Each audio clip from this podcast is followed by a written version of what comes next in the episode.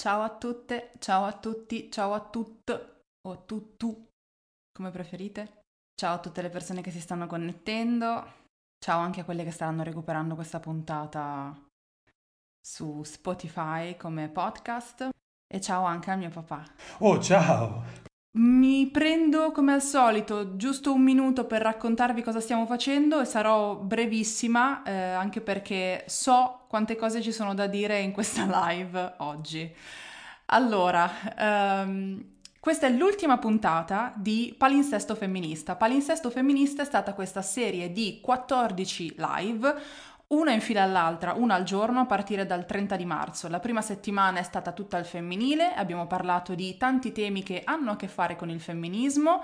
La seconda settimana invece è stata dedicata al maschile e quindi un po' ad ascoltare persone che si occupano di femminismo eh, e un po' ad ascoltare persone che hanno impattato il femminismo, eh, chi da molto e chi da poco.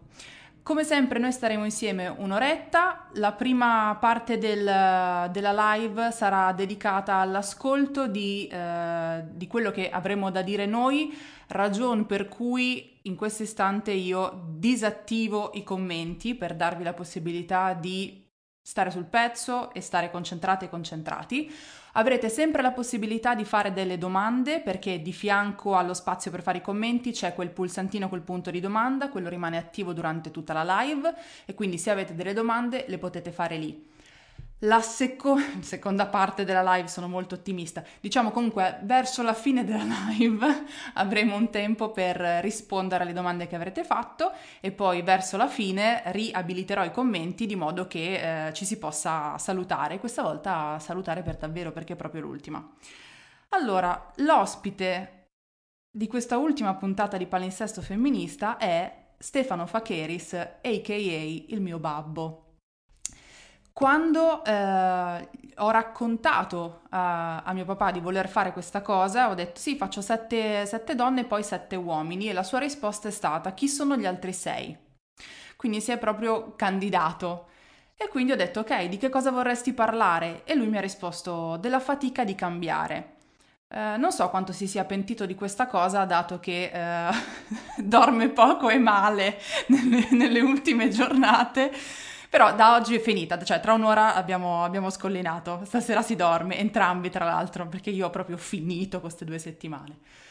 Quindi um, questa live, questo racconto sarà diviso in due parti. La prima parte in realtà è un po' la storia che colloca eh, mio papà anche storicamente e la seconda parte invece parla proprio di tutte quelle fatiche che, che si possono fare e di quanto sia anche bello fare alcune fatiche. Quindi detto ciò, io ho preso questi quattro minuti, sono pure in anticipo di uno, ti lascerei la parola. Grazie. Va bene, intanto bisognerà che io faccia buona Pasqua, perché oggi è Pasqua e quindi buona Pasqua a tutti, a tutte e a tutto. A tutto, ma di tutto mi parte il sardo, per cui un saluto particolare a Mara, ovviamente, perché mi viene in mente eh, per noi cattolici questo è il giorno più bello dell'anno perché è il giorno che ci definisce di più, che ci rappresenta di più, insomma accade oggi l'evento veramente clou per noi cattolici. Questa mattina ci stavo pensando e già che sono in vena di forzature, ne sentirete qualcuna durante questa live, ho pensato anche che secondo me questo è anche il giorno più femminista dell'anno, perché Gesù Cristo è risorto per tutti, persino per chi non ci crede. C'è qualcosa di più inclusivo di questo? No, e per cui penso che oggi sia un giorno femminista. Fatto questo, questo augurio, devo invece ringraziare le 13 persone che, che mi hanno preceduto. Questa cosa è stata bellissima, so che tu lo dirai in fondo, immagino che tu lo dirai in fondo quando dovrai salutare definitivamente. Sì, sì, pensavo di dire Però... grazie. Sì, infatti, eh, io ne ho fruito e non mi sono staccato mai dal, dal, dalle live Spendo solo una parola per Eitan di ieri, che mi pare, mi pare vedere dei numeri non alti come in altre occasioni, allora io vi farei un invito caldissimo, andate a recuperare eh, su Spotify l'audio, perché come sapete tutte le, l'audio di tutte le live poi sono su, per l'eternità, sempre e per sempre su Spotify. Ho fatto un pezzo della tua parte iniziale che non hai detto oggi. E quindi andate a ribeccarvi la, la, la, la, live di ieri che è stato veramente dei picchi di profondità in una semplicità disarmante ma de, delle, delle, delle profondità difficilmente raggiungibili. È stata una cosa bellissima. Va bene, detto ciò parto, così quel minuto che, che, hai guadagnato tu l'ho preso io con queste due false partenze. E ne hai anche Adesso aggiunto parto... un altro. Sei sì, già in ritardo, certo. ma te lo dico. Ok, perfetto, ok, d'accordo, allora, allora vado. Ehm, dicevi tu prima che devo, devo essere collocato per, per, essere compreso, come tutte le cose, ovviamente. Devi metterle anche storicamente e culturalmente laddove sono accadute, altrimenti risultano incomprensibili. Allora, io eh, sono nato nel 1961 e ricordo solo per collocare quella data dentro un, un, intervallo più ampio temporale che nel 1968 è stato cancellato il reato d'adulterio. Quindi io avevo già sette anni. Ne avevo 20 quando sono state abrogate le ultime disposizioni sul delitto d'onore. Quindi io nasco nel 1961, là allora c'erano i sesterzi, non c'erano neanche le lire, proprio una roba veramente antica. Uh, questo sono collocato storicamente e culturalmente lì. Soggettivamente invece io sono dire, collocato a partire dal mio patrimonio genetico, perché come sappiamo io sono il mio patrimonio genetico, non ho scelto il mio patrimonio genetico. Non ho scelto neanche in quale anno nascere, non ho scelto in quale famiglia nascere, che educazione ricevere, quindi sono anche figlio delle cose che mi sono accadute e che in qualche modo hanno influenzato il mio uso del mio patrimonio genetico nella, nella mia vita. E poi sono anche il desiderio di me, cioè sono anche il mio progetto che ho di me, sono anche ciò che non sono ancora ma che sono già nel mio desiderio. E questo naturalmente non so esattamente cosa sia perché è un desiderio che si costruisce strada facendo, ma magari ne parleremo in fondo. Insomma. Allora, la narrazione soggettiva che vorrei farvi ha appunto una prima parte, diciamo, che intitoliamo La e allora, eh, dove troverete degli indizi nel corso di questo racconto. All'inizio avevo pensato di segnalarveli, mi ero proprio preparato la carta indizio. Eh, poi invece ho pensato che probabilmente ce ne sono anche di indizi che io non mi sono reso conto di, di scrivere prima e di dire, di dire, ora, quindi non vi segnalerò gli indizi, prendete quelli che trovate per voi significativi, che probabilmente alla fine ci aiuteranno a ricucire tutto questo racconto. Nella seconda parte invece, che possiamo intitolare Qui e ora, eh, parlerò più specificatamente della mia fatica, della fatica che sto facendo in, in questi anni, diciamo così chiuderò con un chissà dove, chissà quando, a Dio piacendo, che è appunto il dove spero di essere alla fine di questo tragitto. Allora, partiamo con la collocazione soggettiva dell'A e allora. Nasco, come dicevo, nel 1961, nasco in una, in una casa che era un inferno, sostanzialmente. Mm. I miei litigavano in continuazione, allora non avevo la lucidità per capire chi aveva torto, chi aveva ragione, chi era stimolo, chi era risposta, non, avevo queste chiavi di lettura. Eh, mi, mi, bastava osservare i comportamenti eclatanti, siccome erano scene forti, cioè, botte, urla, insomma cose del genere, io ero permanentemente terrorizzato. Non che accadesse tutti i giorni questa cosa qua, però tutti i giorni poteva accadere, quindi la mia ansia era permanente permanentemente alta. Per questa ragione avevo il terrore di mio padre e quindi, come dire, per certi versi meno lo vedevo, meglio stavo. E, e, fortunatamente è andata così, dico fortunatamente tra molte virgolette.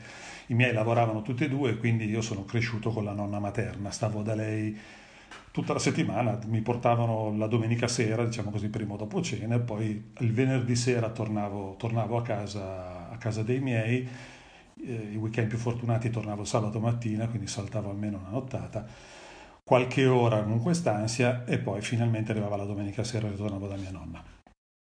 Nel 1969, probabilmente ero un quarto elementare, terza quarta elementare, mia nonna si ammala e quindi io cambio scuola, passo dalla scuola pubblica alla scuola privata perché con la scuola privata riesco a fare il tempo pieno, quindi posso stare tutto il giorno già che mia madre era in ufficio. Eh, passo da un maestro che credevo mi volesse bene, in realtà voleva farsi mia mamma, l'ho capito qualche anno più, più, in là. D'altra parte io e mia mamma abbiamo 19 anni di differenza, quindi aveva 25 anni, la nonna 26 anni, quindi era anche una bella ragazza, devo dire. Quindi lo capisco lui. Io ci sono rimasto un po' male perché pensavo che tutta l'attenzione che aveva nei miei confronti fosse per me, invece era, era per... Io ero un mezzo per arrivare a un fine, quindi una, una delle prime grandi delusioni che mi hanno dato i maschi nella mia vita. Passo quindi da questo maestro qua, figlio di buona donna, a una maestra che invece mi vuole, mi vuole bene per davvero, vuole bene proprio a me. Io sono un bimbo educatissimo, studio, sono bravo a scuola, le, le sistemo la scrivania, ho già la fidanzatina, cioè sono una robina che è quasi impossibile non volermi bene se sei una donna.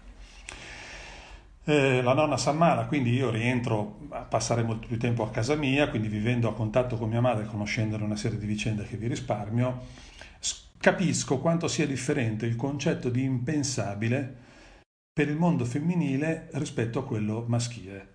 Non aggiungo altro, vi lascio lì con questa roba qua, ma quello ho imparato, cioè mi imparo che quello che gli uomini considerano impensabile è proprio roba da ridere. Le donne hanno un altro standard di impensabile.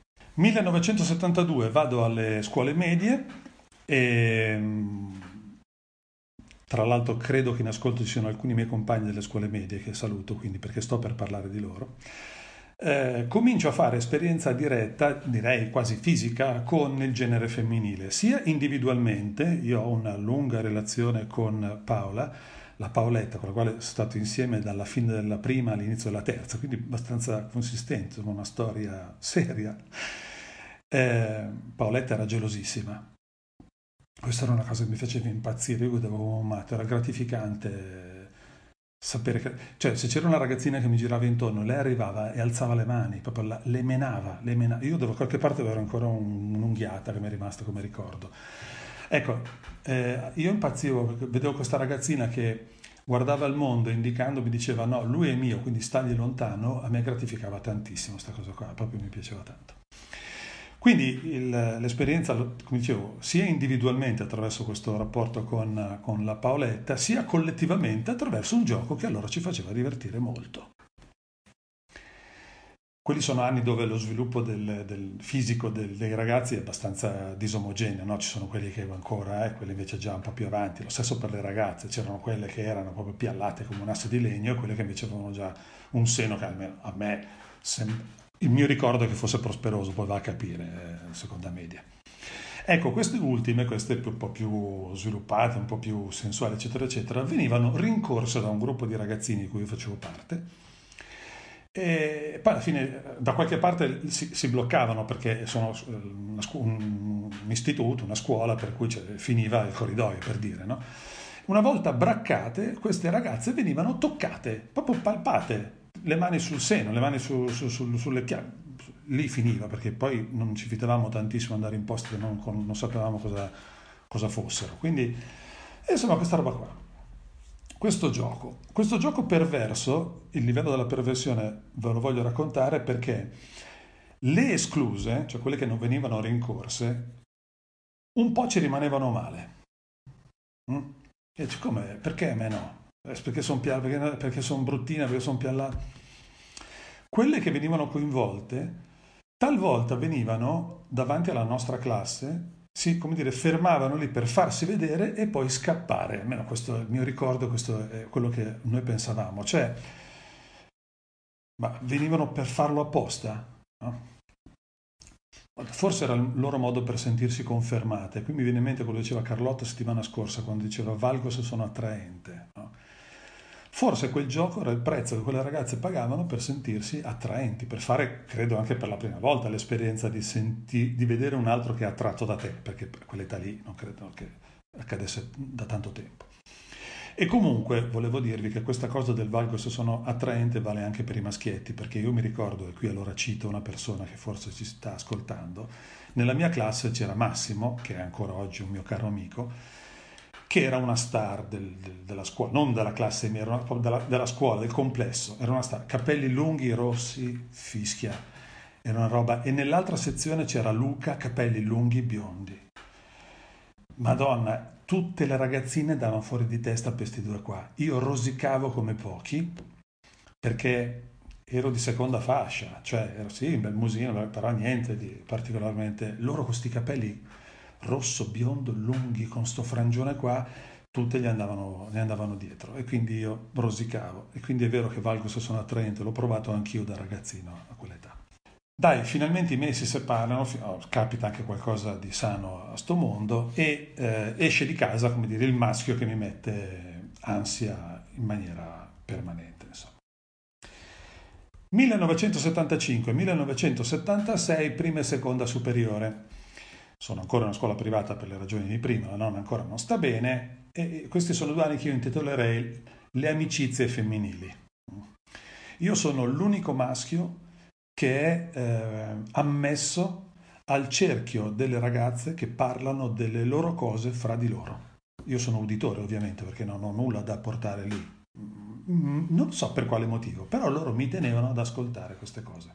Ho fatto un master in quei due anni probabilmente perché ho imparato così tante cose mi sono fatto un vantaggio competitivo nei confronti dei miei coetanei maschi che mi sono tenuto per sempre, perché fino, alla, fino all'adultità io ho sempre avuto da quel punto di vista due anni in più dei miei coetanei, perché que- quando loro ancora non riuscivano a capire niente io ero già in terza, capito? Ero già due anni avanti su queste cose qua. E sentivo queste ragazze che se la raccontavano e io dicevo, oh porca miseria, ma, ma la, la pensano così, ma pensa a te ah, vedi, la interpreto in questo modo, io mai avrei pensato una cosa del genere. Insomma, è stato veramente bellissimo, due anni scoprire questo mondo che non avrei mai compreso, non l'ho compreso neanche standoci, ci mancherebbe, però non avrei neanche mai intuito, immaginato, è stato veramente bello. Quindi questa cosa mi intriga così tanto che io comincio ad, come dire, ad agire in base a ciò che provo ad immaginare possa essere il punto di vista femminile nel mio rapporto col mondo femminile, io comincio a ragionare in questo modo, cioè non mi intriga tanto capire o realizzare ciò che a me interesserebbe fare. Mi interessa capire dall'altra parte che cosa ci si aspetta, che cosa può pensare, cosa può desiderare, per esempio cosa si aspetta che io faccia. E io qui capisco, scopro che per molte donne sentirsi sorprese è una cosa rara ma molto eccitante quando capita, perché addirittura riuscire a fare una cosa che neanche sta immaginando vuol dire aver fatto cinque giri. Questa è una cosa che a me sembra molto apprezzata dal genere femminile. Confermo il mio convincimento, eh, ciò che gli uomini chiamano straordinario per molte femmine è aspettativa normale, spesso frustrata. Quindi mi convinco di questa cosa qua e costruisco un'ammirazione smodata nei confronti del genere femminile. Io non ho mai avuto dubbi sulla mia identità di genere, ma giuro la prossima volta voglio nascere donna perché conscio delle difficoltà, però io ho solo intuito alcune cose. Davvero mi piacerebbe vivere una vita guardandola con gli occhi del femminile. Secondo me è molto più bella. Uh, da questo momento in poi io, come dire, costruisco questi miei fondamenti intellettuali, filosofici e io sostanzialmente perfeziono queste attitudini coniugandole in azioni concrete, in comportamenti. Eh, cresco, per esempio, io non sopporto tampinare le ragazze, da ragazzo, ma sempre, da sempre non sopporto tampinarle. Io ho molto invidiato, ma anche molto disprezzato i maschi che riuscivano sul lungomare d'estate, a, cioè magari passavano tre ragazze insieme, questi gli si mettevano davanti, ton, ton, ton, e le intortavano. E io dicevo, caspita, che coraggio, perché rischi anche due di picche, che è una cosa che io non sopporto nella vita, ma anche che schifo, perché l'approccio era spesso barbaro. Dicevo, Madonna santa. Infatti apprezzavo moltissimo quelli che li mandavano a stendere e andavano via. Dicevo, ah, allora, allora, ti sei accorta che non è possibile fermare una, una persona in questo modo qua, insomma. Vabbè. Trovo incomprensibili quelle che accettano questo approccio barbaro perché dico, ma scusami, ma è svilente questa cosa, perché ti fermi? Cioè che puoi scegliere, ma mandalo a, a stendere e vai, no? Vabbè. Succede quindi questo, questa figura impossibile per cui io vorrei quelle che non si fermano, ma io non le fermo per le ragioni che ho detto. Quindi se non le fermo, come faccio a conoscerle che loro non si fermano? Dopo i 16 anni, fortunatamente, passo esteticamente in prima fascia, lo sviluppo, quindi decisamente prima fascia, e quindi in parte il problema si risolve perché sono loro a venire da me o vado io da loro solo dopo due giorni di sguardi intensi dove devono dirmi, proprio deve uscire il display, vieni pure, non ti darò mai il 2 di picche, non temere, ti alzi o no che finisce l'estate, c'è proprio delle scritte, no, sicure. A quel punto, allora io mi alzo, vado lì con una scusa qualunque, ai tempi era hai mica una sigaretta. Lei dice sì ed ecco, boh, eh, ci siamo insomma. 1977, terza superiore, passo dalla scuola privata alla scuola pubblica perché scopro uh, alla fine del secondo anno che mi hanno dato dei 6 laddove io avevo la media, mi hanno dato dei 7 laddove io avevo la media del 6, per dare 6 a chi aveva la media del 5. Allora la valutazione o è giusta o è una manipolazione. Io lì mi irrito come una bestia. Con chi mi irrito come una bestia? Con il preside che rappresenta la scuola che mi sta prendendo in giro e quindi decido di iscrivermi alla scuola pubblica. Chi se ne frega. Terza superiore, arrivo alla scuola pubblica e incontro per la prima volta in vita mia il concetto di femminismo. Lo dico, oh, pensate, vediamo che cos'è questa cosa. Mi avvicino, la prima cosa che mi rimbalza è che le femministe mi odiano. Perché? Eh, tu sei maschio e per definizione vuoi sopraffare le donne. E io, boh, ma se non mi conosci neanche, perché? Perché mi devi trattare come uno che vuole sopraffare le donne, ma non capisco per quale motivo. Vabbè, niente. Eh, un altro episodio che accade nei primissimi giorni di questa nuova esperienza in una nuova scuola, incontro Fausto. Fausto è stato il chierichetto della chiesa dove io ho fatto la cresima, quindi ci conoscevamo da, che cavolo ne so, dieci anni prima, no? otto anni prima, insomma, parecchi anni prima, però ci riconosciamo subito quando ci vediamo, per cui ciao, ciao, anche tu qui, sì, tu, tu, tu. Io sono qui che mi saluto con Fausto e vedo i miei com- nuovi compagni di classe che ridono e poi dico, ma cos'è che ci avete? Ma come, non lo sai? Lui è nel collettivo gay, no, è omosessuale. Ah, oh, oh, oh, non è che tu, per l'amor di Dio, che già deve entrare nel nuovo branco, aspetta che mi faccio subito, no? mi gioco tutte le carte. Allora dico, ma no, no, ma sì, figurati, io sono, so, non ho detto sono etero perché allora non lo so, ho detto una cosa che non posso ripetere in questo momento, ho detto io non sono... Uh, ok, Adesso direi, guarda che io sono etero, cisgender e cose, però allora non potevo, non lo sapevo si diceva così. Va bene, quindi io, come dire, mollo lui, eh, sacrifico l'amicizia con lui per potermi tenere dentro il branco, perché altrimenti sarebbe stato un casino. A me in realtà non è che mi frega tantissimo delle sue tendenze, del suo orientamento sessuale, non me ne frega niente Solo, ecco, c'è una cosa che un po' mi dà fastidio. Io non riesco a capire per quale motivo lui, tutti gli intervalli della mattina, quando davanti al bar dove c'eravamo tutti, cosa, quel quarto d'ora, 20 minuti di intervallo, lui deve mettersi lì e limonare con la sua ragazza. Ecco, questa è veramente una cosa che io non capisco. Cioè, questo ostentare, sto fatto che lui deve limonare col, col suo ragazzo. Ecco, questo. Io non ho niente contro di lui, però non capisco perché devi ostentare. Naturalmente non facevo questo pensiero quando si baciavano due ragazze, No, anzi, anzi lì era abbastanza... Cioè, però... No? Se si baciava una coppia etero non mi accorgevo neanche, quindi... Però vabbè, insomma, questo al momento, quella era la mia reazione, insomma.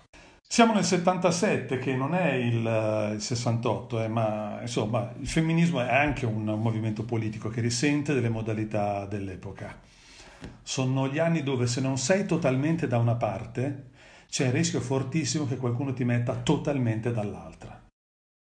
Io che non sono totalmente da nessuna parte rappresento un'eccezione clamorosa in tutto il complesso scolastico, sono l'unica persona che partecipa ai collettivi della sinistra, ai raggi di CL o amici del fronte della gioventù, destra.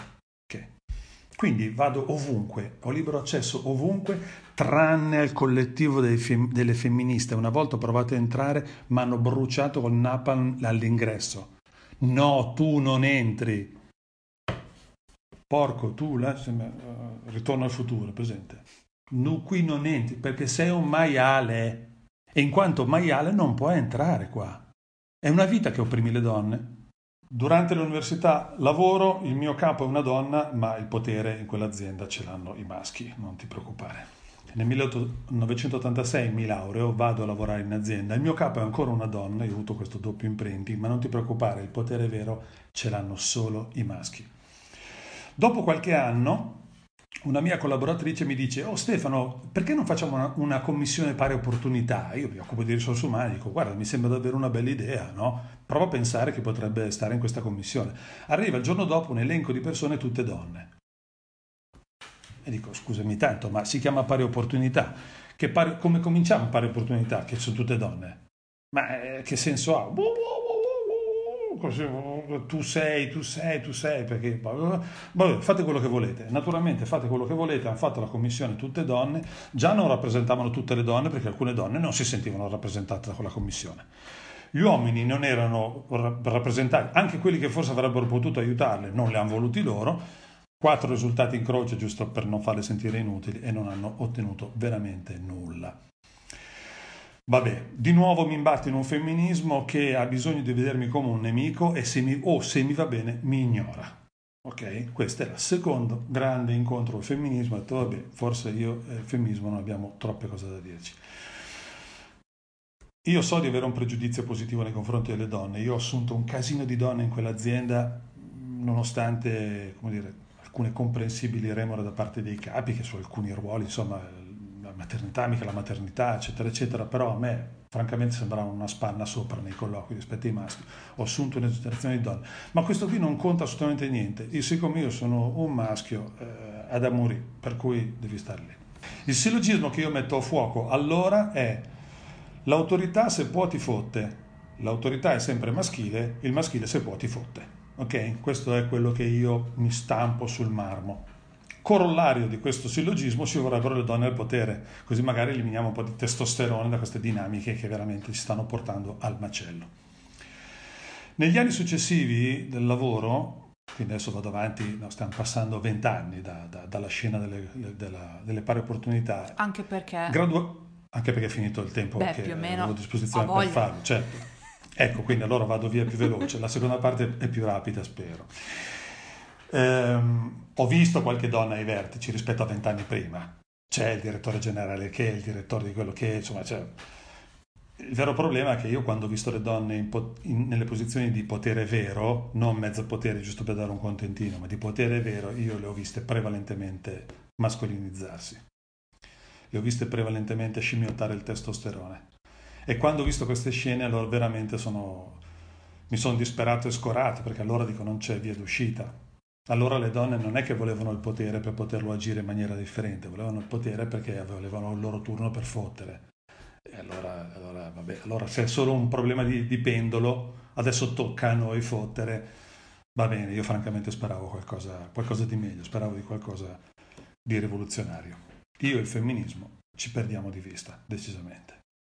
Seconda parte, Vabbè, cresco, no, no, no, 1989, nasci tu, va bene. 2004, 2010 tu apri probabilmente intorno al canale YouTube, però fai delle robe che io guardo o non guardo, perché mi imbarazza un po' vederti tutta, tutta spigliata, lì che parli a nessuno. A me, per esempio, oggi mi fa, mi fa, un po' strano, cioè sto parlando con te, però intanto devo dimenticarmi che c'è qualcuno, 528 A, a nessuno lo dici tu. ah, è, meglio lo, è, meglio che io non guardi quel numero lì, se no te lo faccio vedere te. 2014 vedo che tu riorienti il tuo canale YouTube e, comin- e comincio a risentir parlare di femminismo e gli dico no, ancora, adesso, adesso però c'ho lei, cioè adesso quelle due là vabbè pazienza, adesso porca schifo, ce l'ho in casa, adesso devo litigare come un matto. Però vedo alcuni tuoi video, leggo ciò che scrivi, leggo delle diverse ondate del femminismo e l'ultima, quella di cui parli tu, quella intersezionale, ha un che di familiare. Cioè sento delle cose che per me sono familiari. Ti sento parlare di parità fra tutti gli esseri umani senza alcuna distinzione. E dico, ma è quello di cui parla San Paolo nella lettera ai Corinzi, nella mia tesi che io ho scritto nel 1985. Ti sento parlare di privilegi, che è quello di cui parla costantemente Gino Strada dal 1994, anno di, di fondazione di Emergency, come dice lui, e Piero Pelù, dicono, sono gli unici che dicono Emergency quando lui dice che i diritti o sono di tutti o si chiamano privilegi. Vedo che ti, ti, ti sbatti, lotti per gli ultimi, no? che è quello che insegna il Vangelo. Basta leggere il discorso delle, delle beatitudini per capire che gli ultimi devono essere i primi e, e ci sono tantissimi ultimi per cui bisogna lavorare per. Tra l'altro, faccio caso che nel Vangelo, cioè oggi Pasqua si può anche spendere una parola in più sul tema, eh, Vangelo che io leggo tutti i giorni, i maschi quasi sempre hanno ruolo o dei cattivi o degli storditi, cioè le figure di palta che i Vangeli fanno fare agli apostoli è pazzesco, delle volte sembra che parli veramente con degli ebeti imbecilli. Mentre alle donne, che ricordiamoci, collochiamo culturalmente e storicamente il Vangelo, se stiamo parlando di duemila anni fa, le donne duemila anni fa non valevano niente, zero totale. In quella cultura, alle donne il Vangelo invece riserva le parti più decisive di tutto il racconto. La Madonna, Marta, Maria Maddalena, l'adultera, la Samaritana, l'anziana che lascia gli ultimi due spicci nella, nell'elemosina. Mentre tutti i discepoli se ne vanno, il venerdì santo, uno va, si è impiccato, l'altro ha rinnegato già la notte stessa, gli altri se la danno a gambe, a parte Giovanni che resta lì con Maria, infatti ci vuole una donna che lo tenga lì, altrimenti sarebbe andato anche lui. Gli uomini scappano, se la danno a gambe, le donne stanno lì sul Golgota fino alla fine. Stamattina, oggi è Pasqua, stamattina l'annuncio che Gesù Cristo è risorto l'hanno dato alle donne. In una versione l'angelo, nell'altra direttamente Gesù Cristo, lo dà alle donne. E dice andate e dite ai vostri fratelli che io sono risorto. Loro vanno a casa e, e i fratelli cosa fanno? Non le credono. Non credono alle donne. Lui gliel'aveva detto, risorgerò dopo il terzo giorno. Non è che gli aveva detto ti faccio una sorpresa, gli aveva proprio detto, spoilerato. Guardate che fra tre giorni io risorgo. Le donne l'hanno visto e dice guarda è proprio vero, cioè ce l'aveva detto, infatti è vero. Non gli hanno creduto. Cioè, è bellissimo le donne sostanzialmente nel Vangelo, comparato al quanto culturalmente contavano in quegli anni, sono trattate da Dio, da Dio, da Dio. È solo da, legge, da imparare e lì si capisce la differenza fra il maschile e il femminile. E ai bimbi, che se c'è una categoria meno valorizzata delle donne, allora erano i bambini, ai, ai bimbi sono proprio lasciate le parti più festose. Insomma, pensi all'ingresso in Gerusalemme e, e Losanna e ci sono tutti i bambini che cantano cioè, oppure lasciate che i bambini vengano a me, non, non... è proprio bellissimo questa cosa qua.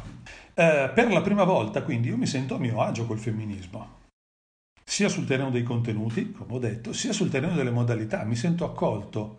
Eh, tu mi dici, tu mi insegni, perché me l'hai insegnato tu, che tutti sono interessati al femminismo, che il femminismo non è il contrario del maschilismo, il femminismo si chiama femminismo perché c'è una buona ragione, ma quelli che dicono non possiamo chiamarlo personismo, ma sì, in parte capisco questa esigenza, perché proprio chiama dentro tutti, quindi sono proprio tutti. E quindi se c'è, se c'è spazio per tutti, c'è spazio anche per me. Questa cosa, per come sono fatto io, questa cosa per cui mi sento accolto e non rifiutato, che è l'esperienza che ho fatto in passato, mi permette di riguardare il mio passato e mi permette di guardarmi dentro. E scopro una cosa che per me, come dire, intellettualmente è sempre stata molto chiara. Tutto quello che io vedo non è tutto ciò che c'è. Io vedo un pezzo della realtà. Però un conto è saperlo intellettualmente, un conto è poi fare esperienza di questa cosa, esperirlo su di sé. E io esperisco che è proprio così, che quello che io ho visto della realtà di me è una minima parte. C'è un casino d'altra roba che possiamo sforzare, che posso sforzarmi di guardare, di vedere. Ho dei punti ciechi enormi. Bene, non so un sacco di cose? Sì, un sacco. Bene. Bene. Prenditi del tempo per... Quel gioco alle medie, di rincorrere le ragazze e palparle, è disgustoso. Cioè, non c'è un altro modo per dirlo. Si chiama molestia. Io non lo sapevo. Quando tu mi hai parlato le prime volte delle molestie, mi hai raccontato, io ho detto, ho detto caspita, per dindirindina, ho detto, no? O può far bacco, ma quella era una molestia. Quindi se quella era una molestia, sai io chi sono? Un molestatore.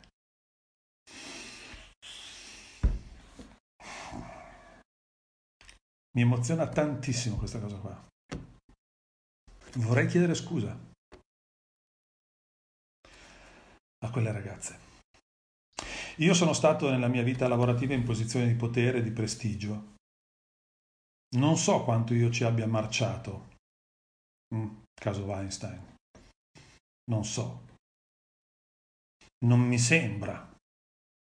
Ma sono certo che loro invece non ne abbiano comunque sentito il peso. Cioè, sono certo che ogni adesione a qualunque roba, eh, non necessariamente passiamo un weekend, andiamo via, a qualunque roba, anche al solo farmi parlare, non so se mi spiego, cioè, erano interessati a quello che stavo dicendo oppure lui è il capo quindi bisogna stare ad ascoltare. Mi, Adesso mi stanno venendo un sacco di dubbi, dico, Madonna santa, io ho sempre pensato di fare il democratico, quello che... Oh, oh, oh, oh. Boh, forse invece a prescindere da me, quella stessa, solo l'essere in quella posizione ha portato l'altro a sentirsi influenzato e contenuto nella propria libertà. Bah. Adesso ho capito perché 9, 9 su 10 i, i, porno mi fanno schifo.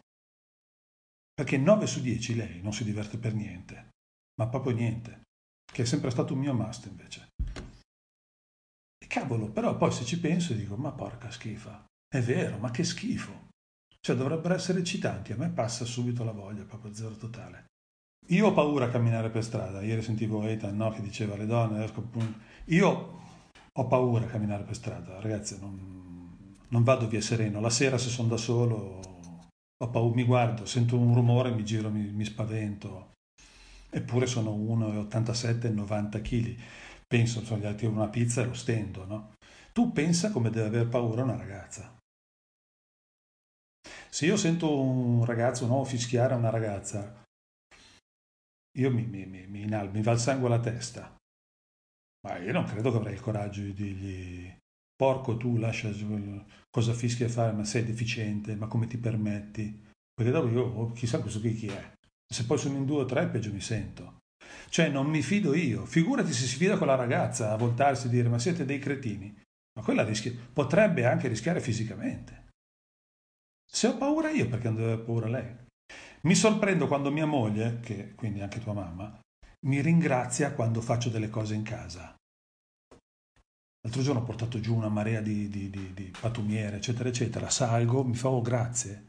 Dico, come grazie? Perché grazie? Perché grazie? Perché faccio il letto, pulisco il bagno. Pensavo che fosse gentile con me. È, secondo me non è gentilezza. È sgomenta. Aveva perso la speranza. Adesso mi vede fare delle cose e secondo me non ci crede. Dice, ma sarà un ectoplasma. Bah. E poi sento anche dire che il femminismo fa bene a me. Mm. Intanto pensa te, io qui in diretta con davanti un sacco di gente posso dire che ho paura a camminare per strada e a questionare con uno che fischia una ragazza. Eh? Farò la figura dell'eunuco magari per qualcuno, però io lo dico. E secondo me fa bene a me dirlo. Se poi qualcuno pensa che sono meno uomo, meno virile, meno mascolo perché dico che ho paura, pazienza. Oh, scopro che non sono l'unico a piangere in doccia con la scusa dello shampoo negli occhi, cioè ho, capito, ho saputo che succede anche ad altri, io pensavo di essere l'unico sensibilone che cosa, invece pensa, non sono il solo. Da quando lavoro molto meno, sono due anni che lavoro molto meno, sento il peso di portare a casa meno soldi di quelli che porta a casa tua mamma. Mi sento meno virile? Sì.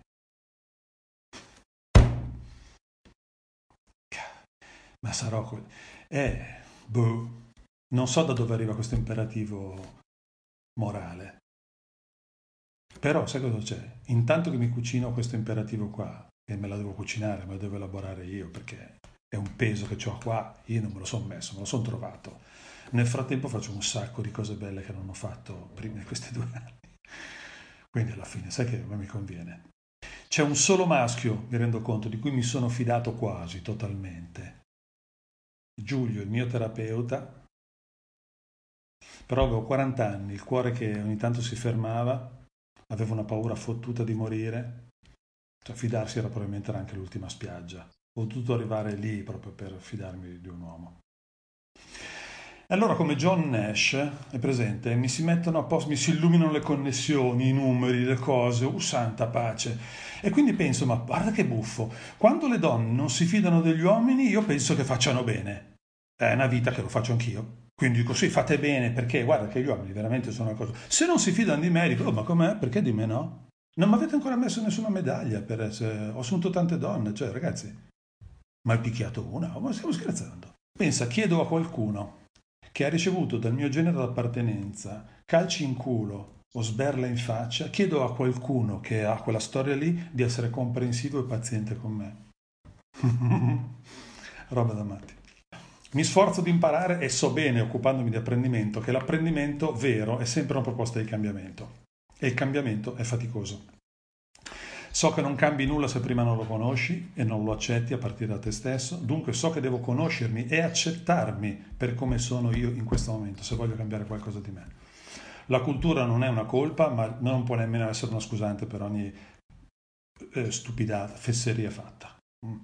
Io non ho colpa se sono del 61, ma ho la responsabilità di vivere nel 2020, per cui insomma bisogna anche provare a fare dell'altro.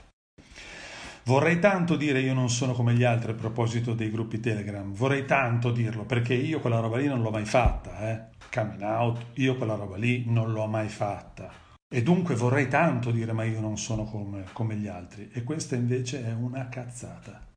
È una cazzata. Io sono come gli altri. Non totalmente, forse per una piccola parte, ma io non so questa piccola parte quanto piccola è. E non lo sanno neanche le donne che mi incontrano. Per quello non si fidano, perché sanno che c'è una parte e non sanno quanto è grande. Le due premesse iniziali quindi si fondono e io sono collocato biologicamente e culturalmente nel gruppo dei maschi alfa, ma non sento di appartenere soggettivamente a questo gruppo. D'altra parte non sono nemmeno in quelli evoluti come quelli che mi hanno preceduto in queste giornate. Io sono senza patria e senza appartenenza per il momento. Eppure, come hai ricordato tu all'inizio, mi sono candidato a essere uno dei sette maschi di questa cosa qua. Ma perché sono uscito? Sono candidato, francamente è stato, sono buttato, vabbè. Insomma. Dice che le donne non si candidano perché hanno paura di essere inadeguate. Forse io non l'ho detto quella mattina che pensavo di essere inadeguato, ma l'ho pensato. Mi sono buttato, vabbè. Perché se sei maschio e dici che non ti senti adeguato a fare una cosa, mm, non sei adeguato a essere maschio, capito? Per cui ho dovuto dirlo per fare il maschio, ho dovuto farmela sotto ma senza dirlo, per non sentirmi eunuco. Fortunatamente c'è la mia parte femminile che mi tiene in contatto con le emozioni, quindi a me era molto chiaro quella mattina. Era molto chiaro che avevo una paura fottutissima di essere rifiutato proprio da te. Quando te l'ho scritto, chi sono gli altri, ho detto adesso mi risponde con un gran sorriso come dire non ci prova, come ti viene in mente di poter essere della partita, ma, ma non ti guardi. Ma che autostima, ma, ma lascia perdere. Io avevo il terrore che tu mi, mi il due di picche, no? io temo il due di picche, quindi avevo il terrore che anche tu ti mettessi a ridere addirittura questo scemo pensa che, di poter essere, ma pensa a te. In questi giorni ho avuto cioè, il timore, no? la certezza di dire cose infinitamente meno interessanti delle persone che mi hanno preceduto, questo lo so, lo so per certo, lo do per, per assodato. E anche adesso il terrore di quello che puoi pensare tu in questo momento da quando è partita, sono stato adeguato, ti aspettavi questa cosa, ti aspettavi peggio, meglio, minchia, no? Oddio, e, e quelli che ci ascoltano cosa diranno? Vabbè, tutto qua, pensavamo chissà che cosa, facce ride, ha finito? Madonna, i commenti dopo, che delusione, pensavo, pensavo meglio, Madonna santa. Va bene, è faticoso cambiare, guarda, è faticoso, però io ho imboccato il sentiero, indietro non ci torno. Indietro non ci torno. Metti che alla fine poi c'è un posto dove posso piangere senza, senza temere giudizio. Metti che in fondo tu sarai fiera di me. Allora, tu sappi che ci sono un centinaio di domande. Il lunedì dell'angelo avete programmi? Perché continuiamo? Continuiamo Pasquetta... domani se volete. Pasquetta io non esco quest'anno perché avevo deciso di non andare, di non andare a fare Pasquetta fuori porta. No, non griglio, per cui se volete mi dite un'ora e io ricom- Sì, ormai, te, ormai ho rotto... Cioè, ormai... Allora... Me si può anche tornare domani. Boh, comunque, come convinco mio padre ad avvicinarsi al femminismo? per me funziona che la prima volta che non mi sono sentito rifiutato mi è venuto voglia anche di, di, di darmi dello stupido. Sentirmi, sen, sentirmi dare del verme a gratis non mi fa venire voglia di cambiare. Però io funziono così, sono rogersiano. Qualcuno dice cosa diresti se avessi davanti coloro che danno a tua figlia della misandrica? Eh, adesso in questo momento un sacco di bip.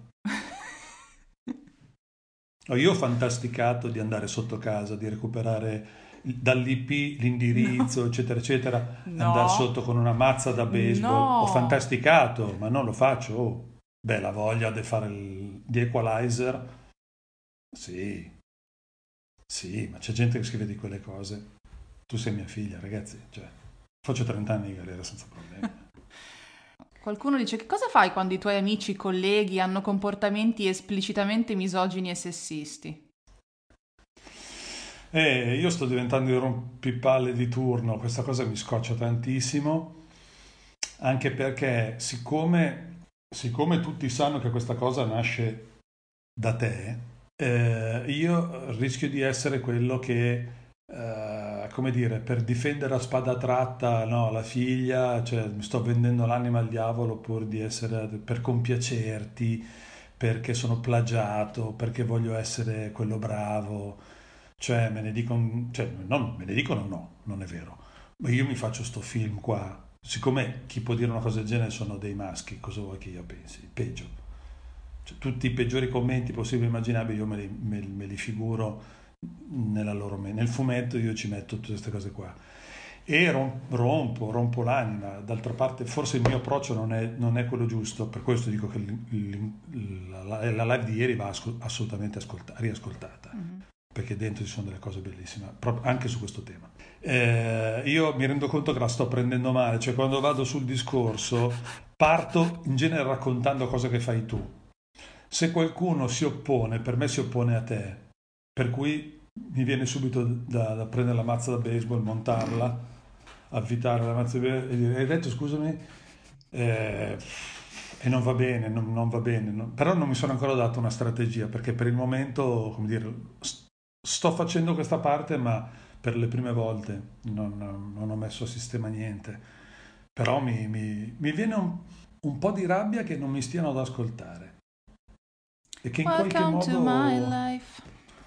eh, che in qualche modo appunto ho il timore che, che queste, vo, queste, affermazioni, queste, queste, mie cose che dico non vengano prese come farina del mio sacco, non so come dire, stai scimmiottando tua figlia. Ecco, no? mi, mi, viene questo dubbio, magari è solo una coda di paglia mia, magari è un problema solo mio di...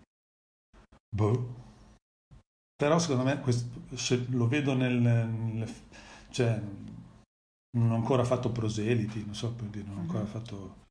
Il rapporto con tua figlia e con la famiglia è cambiato dopo esserti approcciato a questo nuovo femminismo? Beh, sì, beh, se non, se non, è tradotto in qualche prassi è solo una speculazione intellettuale, è un autoerotismo.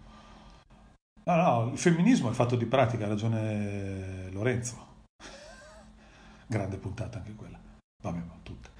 Eh, ha ragione Lorenzo. Il femminismo è, è, è fatto di pratiche, è una filosofia, e come direbbe Andrea o eh, Maura, eh, non c'è niente di più pratico che la filosofia, cioè, non c'è niente, niente di più carnale e tangibile della filosofia, perché se è filosofia diventa carnale e tangibile, se no appunto è speculazione, dotta e chi se ne frega. Non ho tempo, per, non ho tempo da perdere per le pirlate, voglio robe serie nella mia vita. Ne faccio 59 alla fine di quest'anno, a Dio piacendo, quindi non ho tempo per le cretinate. Uh, intanto io ho riattivato i commenti anche per, per, darti la possibilità di leggere cose che non puoi leggere perché le ho lette solo io sotto forma di, di, di domande. Io mi prendo uh, questi ultimi momenti per uh, chiudere, chiudere non solo la puntata, ma eh, chiudere anche questo palinsesto. Uh, Ripensaci. no, allora, eh, quello che, che, so di sicuro è che mai, mai, più così, cioè mai più con due settimane filate, questa è proprio una cosa data dalla quarantena, d'accordo? Eh, ma mai più una roba così, ma eh, dato quanto, quanto è piaciuto a me, anzitutto, farlo, eh, quanto è piaciuto alle persone ascoltarlo, secondo me mh, sarà possibile ogni tanto fare una puntata di palinsesto femminista. Quindi in questo modo con una live che poi finisce ad essere una puntata del podcast. Quindi secondo me sì. Come al solito eh, terrò la stessa logica del della nuova serie di video che ho fatto su YouTube e la logica è esce quando esce, non mi metto mai più una data. Ok? Ehm, quindi... Posso, de- posso, dire che condivido vedendola da, da, da fuori? Io suggerisco sì. caldamente. Sì, sì. Quello che farò sicuramente sarà eh, fare un video che metterò probabilmente la prossima settimana su YouTube raccontandovi un po' i, i dietro le quinte di questa due settimane di palinsesto femminista sia ovviamente le fatiche che però sono immaginabili, sia anche eh, i, i, le reazioni e i comportamenti delle ospiti e degli ospiti, che invece alcune sono proprio inimmaginabili. Io ho del, del, degli audio, delle note audio che mi sono state mandate appena dopo la fine della puntata, ovviamente chiedendo prima il permesso a chi me le ha mandate, eh, mi piacerebbe che voi le sentiste, perché c'è, c'è, c'è tutto un altro palinsesto da poter fare volendo. Eh, quindi farò un video per, per raccontare un po', un po' questa esperienza. Detto ciò, devo anzitutto ringraziare le persone che, che hanno partecipato a, a, questo palinsesto, quindi devo ringraziare Maura, Carlotta, MC Neil, Naki, Bellamy, Mara, Giulia, Lorenzo, Faz, Giovanni, Attilio, Andrea, Eitan e il mio babbo. Eh, sono persone che hanno detto sì Punto. Non sapevano neanche bene che cosa sarebbe accaduto. Uh, quando mi hanno detto sì, le ragazze non sapevano ancora che ci sarebbe stata una seconda settimana con gli uomini. C'è stato un livello di fiducia da parte di queste persone per cui io non posso che essere grata. Questa cosa non si sarebbe fatta senza queste persone e sono contenta che siano proprio loro. Um, Carlotta diceva hai messo in piedi una squad che è veramente una cosa allucinante e la sento proprio così. Quindi anzitutto grazie. Uh, e poi grazie a, a, voi che avete seguito queste live, che le state riascoltando su, su, su, Spotify. Guardavo stamattina, stamattina la live di Maura ha 4.000 ascolti già, cioè delle robe allucinanti, allucinanti. Quindi state proprio recuperando tutto quanto. Ehm, Grazie per, per, aver preso questo palinsesto così seriamente. Mi avete mandato un sacco di foto di appunti. Qualcuno si è fatto un quaderno apposta, un quaderno per palinsesto femminista, con segnate le date, fleggato le cose e gli appunti di fianco. È stato bellissimo e anch'io avevo il timore di aver proposto una cazzata. E quando la vostra risposta è stata questa, ho, ho sentito che forse allora si, si stava facendo tutti insieme, tutte insieme qualcosa di di utile, di profondamente giusto. Quindi veramente grazie, grazie mille. Eh, di nuovo, spero che, che, possano esserci altre puntate eh, più dilazionate nel tempo, ma sicuramente è una cosa che, che non finisce. E la mia domanda è: chissà, chi, chissà che cosa nascerà da queste due settimane. Perché se penso da dove sono nate queste due settimane, sono nate da qualcuno che, l'ennesima volta, qualcuno che mi ha detto stai zitta in buona sostanza da qualcuno che mi ha detto stai zitta e ne è uscita questa roba. Io non, non ho idea di che cosa accadrà dopo.